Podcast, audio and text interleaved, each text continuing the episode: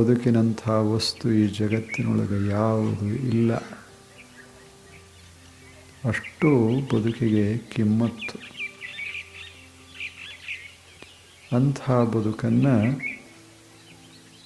ವ್ಯರ್ಥಗೊಳಿಸಬಾರದು. ಅದನ್ನು ಹಾಳು ಮಾಡಬಾರದು ಕೈಯೊಳಗೊಂದಿಷ್ಟು ಸಂಪತ್ತ ಸಿಕ್ಕರೆ ಸಂಪತ್ತನ್ನು ಸರಿಯಾಗಿ ಬಳಸ್ಕೋತೇವೆ ಆದರೆ ಆ ಸಂಪತ್ತನ್ನು ಚೆಲ್ಲಾಡಬಾರದು. ಅದು ಅಪರೂಪದ ಸಂಪತ್ತು. ಅದನ್ನು ಎಲ್ಲರೇ ಹೀಗೆ ಚೆಲ್ಲಾಡಬಾರದು. ಆಗ ಜೀವನದ ಒಂದೊಂದು ಕ್ಷಣ ಅಂದರೆ ಒಂದೊಂದು ರತ್ನ ಇದ್ದಂಗೆ. ಅವುಗಳನ್ನು ಅಲ್ಲೊಂದಿಷ್ಟು, ಇಲ್ಲೊಂದಿಷ್ಟು ಚೆಲ್ಲಾಡಬಾರ್ದು, ವ್ಯರ್ಥ ಮಾಡಬಾರ್ದು. ಯಾಕೆ ಅಂದರೆ ಅದು ಇನ್ನೊಮ್ಮೆ ಬರುವಂಥದ್ದು ಅಲ್ಲ, ಹೋಗಿದ್ದು ಸಿಗುವಂಥದ್ದು ಅಲ್ಲ. ಅಂಥ ಜೀವನ ಇದೆ. ಬದುಕಿನಲ್ಲಿ ಕಳೆದುಕೊಂಡಂಥ ಸಂಪತ್ತನ್ನು ಮತ್ತೆ ಗಳಿಸಬಹುದು ವಿದ್ಯೆಯನ್ನು ಹೆಚ್ಚಿಸಬಹುದು ಆದರೆ ಬದುಕಿನ ಕ್ಷಣಗಳನ್ನು ಮತ್ತೆ ಪಡಿಲಿಕ್ಕೆ ಹೆಂಗಾಗ್ತದೆ? ಏನು ಹೋಯಿತೋ ಹೋಯಿತು. ಅಷ್ಟು ಅಪರೂಪದ ವಸ್ತು ಅದು ಜೀವನ. ಇಂಥ ಜೀವನವನ್ನು ಮಧುರ ಜೇನು ಜೇನಾಗಿಸಬೇಕು ಅಂತ ಒಬ್ಬ ಪಾಶ್ಚಿಮಾತ್ಯ ಸಂತ. ಜೈನ ಹೇಗೆ ಎಲ್ಲರಿಗೆ ಪ್ರಿಯವಾಗಿರ್ತದೆ, ಅದು ಪೋಷಕವಾಗಿರ್ತದೆ, ಮನುಷ್ಯನಿಗೆ ಶಕ್ತಿಯನ್ನು ಕೊಡ್ತದೆ, ಹಾಗೆ ನಮ್ಮ ಜೀವನ ಆಗಿರಬೇಕು. ಒಬ್ಬ ಗುರು ಇದ್ದ ಒಂದು ಊರಲ್ಲೇ, ಊರಿನ ಹೊರಗೆ ಒಂದು ಸುಂದರವಾದಂಥ ಆಶ್ರಮ. ಆ ಗುರುವಿಗೆ ಇಬ್ಬರು ಶಿಷ್ಯರಿದ್ದರು ಬಹಳ ಒಳ್ಳೆಯವರು.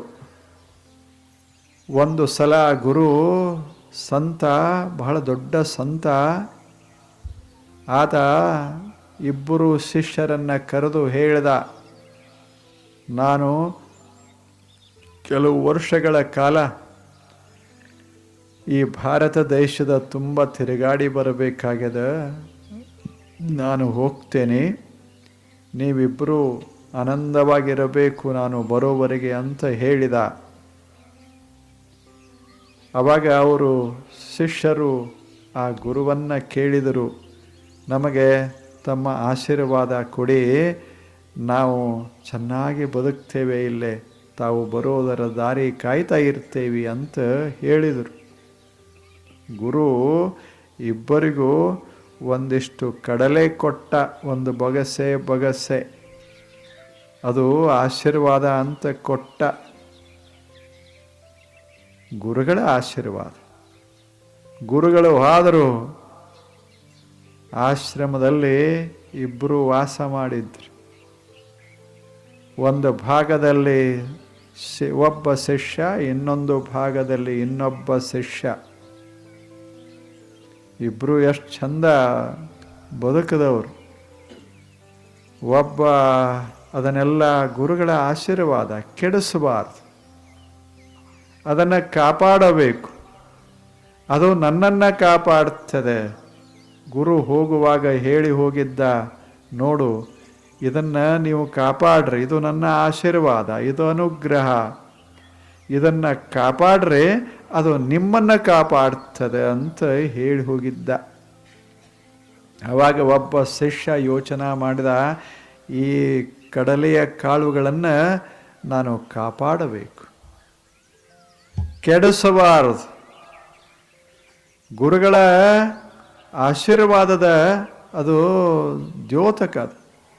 ಅಂಥ ಕಾಳುಗಳನ್ನು ಕೆಡಿಸಬಾರದಂತ ಚಲೋ ರೇಷ್ಮೆ ಬಟ್ಟಿಯಲ್ಲಿ ಸುತ್ತಿದ. ಒಂದು ಪೆಟ್ಟಿಗೆಯಲ್ಲಿ ಹಾಕಿದ. ಅದನ್ನು ಸುರಕ್ಷಿತವಾಗಿ ಇಟ್ಟ. ಪ್ರತಿದಿನ ಪೂಜೆ ಪ್ರಾರಂಭ ಮಾಡಿದ. ಒಳಗೆ ಆಶೀರ್ವಾದ, ಗುರುಗಳ ಆಶೀರ್ವಾದ. ಅದನ್ನು ಸರಿಯಾಗಿ ಇಟ್ಟಾನ. ಮೇಲೆ ರೇಷ್ಮೆಯ ವಸ್ತ್ರ, ಅದು ಪೆಟ್ಟಿಗೆಯೊಳಗೆ, ಬೆಳ್ಳಿಯ ಪೆಟ್ಟಿಗೆಯೊಳಗೆ ಇಟ್ಟದನ್ನು ಒಂದು ಜಗಲೆ ಕಟ್ಟಿ ಅದರ ಮೇಲೆ ಪೂಜೆ ಪ್ರಾರಂಭ ಮಾಡಿದ. ದಿನ ದಿನ ದಿನ ಅದಕ್ಕೆ ನೀರು ಹಾಕೋದು, ಅದಕ್ಕೆ ವಿಭೂತಿ ಹಚ್ಚೋದು, ಗಂಧ ಇಡೋದು, ಅದನ್ನು ಅದರ ಎದುರಿಗೆ ಕೂಡೋದು, ಧ್ಯಾನ ಮಾಡೋದು. ಅವು ಅಕ್ಷತೆ, ಅದೇನು ಇದ್ದು ಅಲ್ಲ ಕಾಳುಗಳು, ಕಡಲೆಯ ಕಾಳುಗಳು, ಇದು ಆಶೀರ್ವಾದ, ಅನುಗ್ರಹ. ಇದು ನನ್ನನ್ನು ಕಾಪಾಡ್ತದೆ ಅಂತ ಧ್ಯಾನ ಮಾಡ್ತಿದ್ದ. ಇನ್ನೊಬ್ಬ ಶಿಷ್ಯ ಹಾಗೆ ಮಾಡಲಿಲ್ಲ. ಹೊರಗೆ ಹೋದ ಸುತ್ತಮುತ್ತ ಅವಾಗಿನ ಕಾಲಕ್ಕೆ ಮುಕ್ತವಾದ ಭೂಮಿ ಬೇಕಾದಷ್ಟು. ಆತ ಕಾಳುಗಳನ್ನು ಹೋದ ಒಂದಿಷ್ಟು ಮಡಿ ಮಾಡ್ದ, ಒಂದಿಷ್ಟು ಹೊಲ ಮಾಡ್ದ, ತಯಾರು ಸ್ವಚ್ಛ ಸುಂದರ ಹೊಲ ಮಾಡ್ದ. ಅಲ್ಲಿ ಹಾಕಿದ, ಅದು ಬೆಳಿ ಬಂತು. ಅದನ್ನು ಮತ್ತೆ ಬಿತ್ತಿದ, ವಿಶಾಲ ಹಾಗೆ ಬೆಳೆಸ್ತಾ ಬೆಳೆಸ್ತಾ ಹೋದ, ಒಂದು ಎಕರೆ ಆಯಿತು, ಎರಡು ಎಕರೆ ಆಯಿತು, ಹತ್ತು ಎಕರೆ ಆಯಿತು, ಕಾಳುಗಳನ್ನು ಬೆಳೆಸ್ತಾನೆ ಇದ್ದ. ಏನು ಧಾನ್ಯ ಧಾನ್ಯ.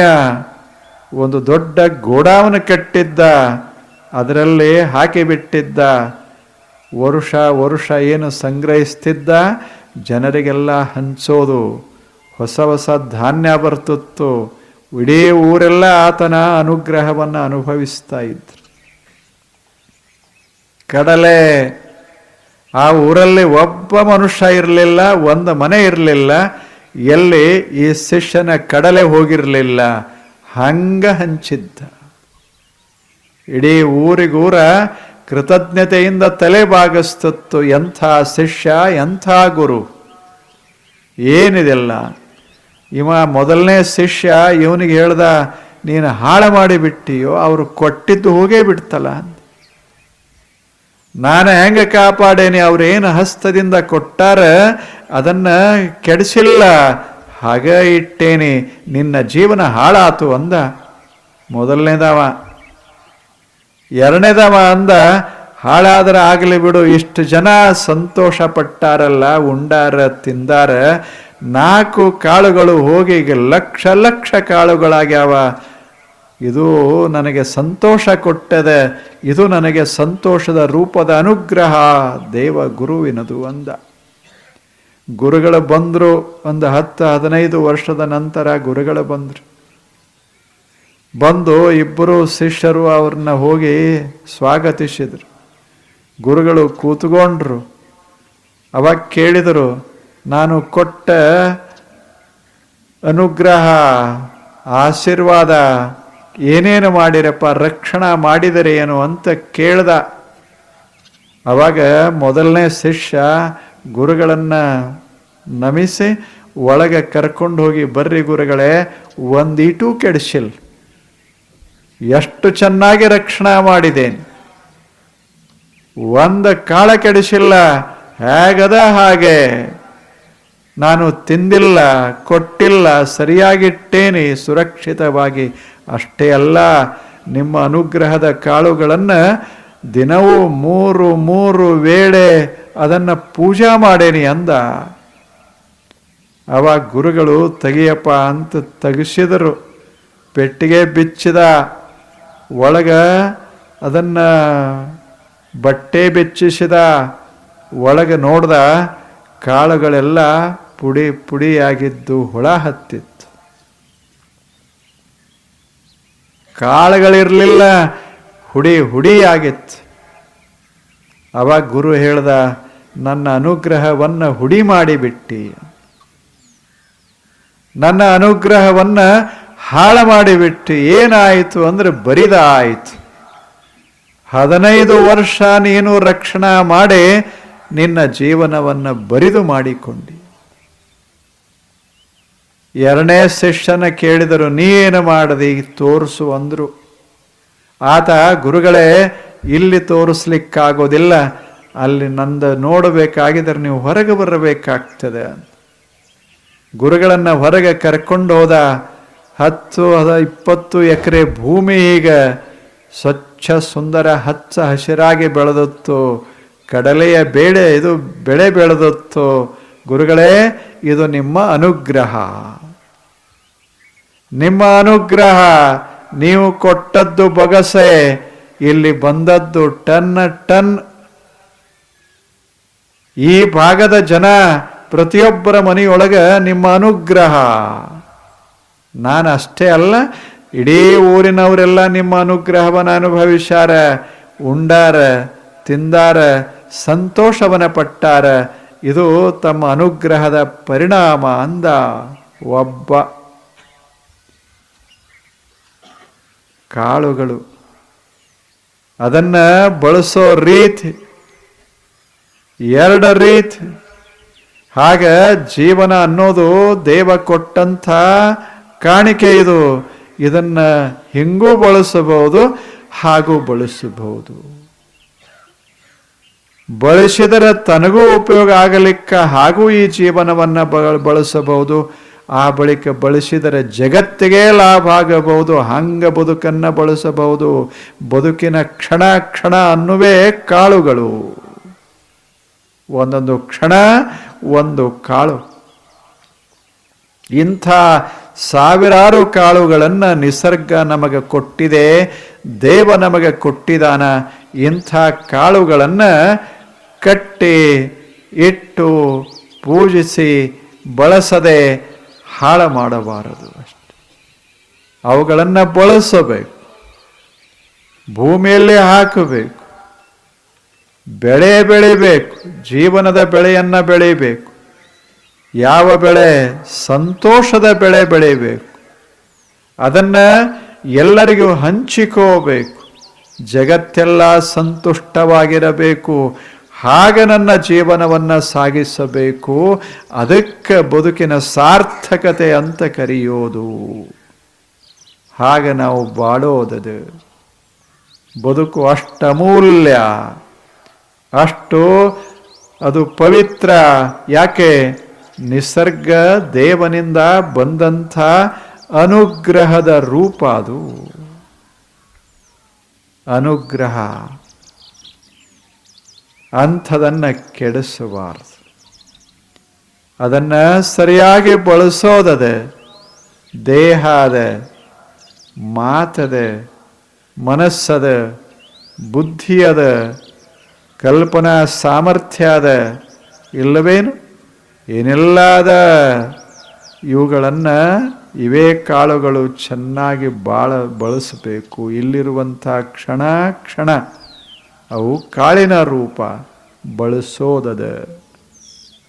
ಕಾಳುಗಳನ್ನು ಚೆಲ್ಲಾಡಬಾರದು ಕಾಳುಗಳನ್ನು ಹಾಳ ಮಾಡಬಾರದು ನಿರುಪಯುಕ್ತಗೊಳಿಸಬಾರದು.